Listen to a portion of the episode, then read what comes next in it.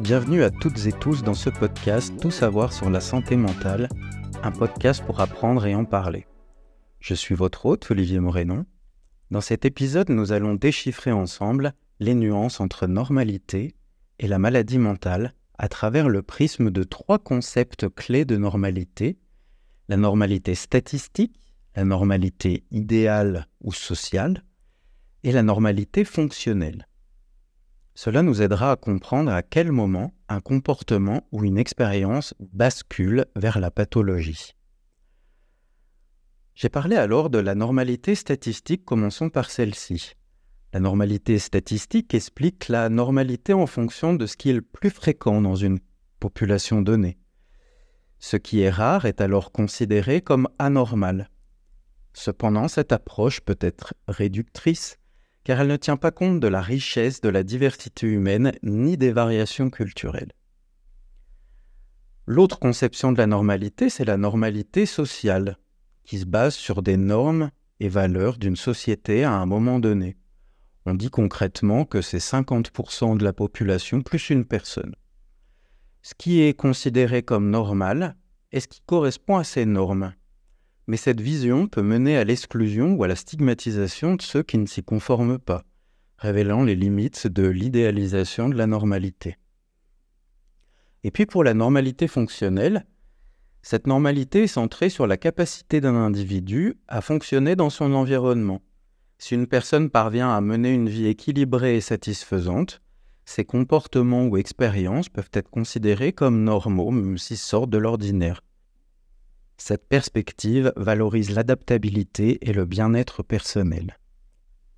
Je vais illustrer alors ces trois types de conception de la normalité avec trois exemples. Pour la normalité statistique, parlons de Paul. Contrairement à la plupart d'entre nous, Paul est doté d'une particularité peu commune. Il ne ressent pratiquement jamais d'anxiété. À première vue, cela pourrait sembler être un super pouvoir dans un monde euh, qui est toujours stressant.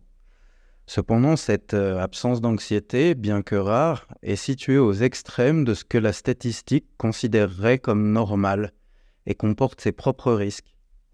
L'anxiété, dans une certaine mesure, joue un rôle nécessaire en tant que mécanisme d'alerte face aux dangers potentiels. Sans elle, Paul a du mal à percevoir les risques qui peut le mettre en situation de danger sans qu'il s'en rende compte.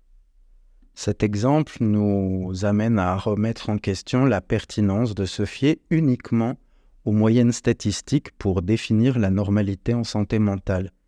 Il souligne l'importance de considérer la fonctionnalité des émotions dans notre évaluation de ce qui constitue un état mental sain. Par rapport à la normalité idéale ou sociale, considérons le cas de Lina pour illustrer la normalité idéale sociale. Lina vit dans un environnement où montrer ses émotions est perçu comme un signe de faiblesse. Dans un contexte plus large, ses réactions émotionnelles seraient tout à fait normales, voire saines. Cependant, dans sa culture spécifique, elles sont jugées exagérées et pathologiques. Cela nous montre comment les normes sociales et culturelles peuvent déformer notre perception de ce qui est considéré comme un comportement sain ou maladif. L'exemple de Lina met en évidence les dangers d'une conformité aveugle aux idéaux sociaux qui peut non seulement marginaliser ceux qui expriment leurs émotions librement, mais aussi ignorer la richesse de la diversité humaine et émotionnelle. Concernant la normalité fonctionnelle, illustrons-la avec l'exemple de Marc. Marc est un artiste dont le quotidien est rythmé par ce que certains pourraient qualifier d'obsession. Pour Marc, ces routines ne sont pas des contraintes, mais des rituels qui nourrissent sa créativité et son bien-être. Sa capacité à trouver satisfaction et accomplissement à travers ses activités, bien qu'éloignée des habitudes de la majorité, nous fait réfléchir sur la notion même de normalité. Cet exemple démontre que la conformité aux normes établies n'est pas l'unique voie vers le bien-être et que la santé mentale peut s'épanouir dans une multitude de formes d'expression et de modes de vie. Marc nous rappelle que l'équilibre personnel et la fonctionnalité dans son environnement sont des indicateurs bien plus significatifs de la normalité que la simple adhésion à des pratiques majoritaires. En synthèse, les concepts de normalité statistique, idéale ou sociale et fonctionnelle nous offrent des cadres variés pour appréhender la santé mentale. Chacun présente ses avantages et ses limites, soulignant l'importance d'une approche individualisée et contextuelle dans l'évaluation de la normalité de la pathologie.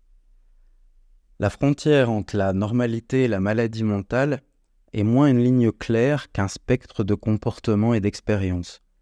Notre compréhension doit être flexible, inclusive et adaptée à chaque individu.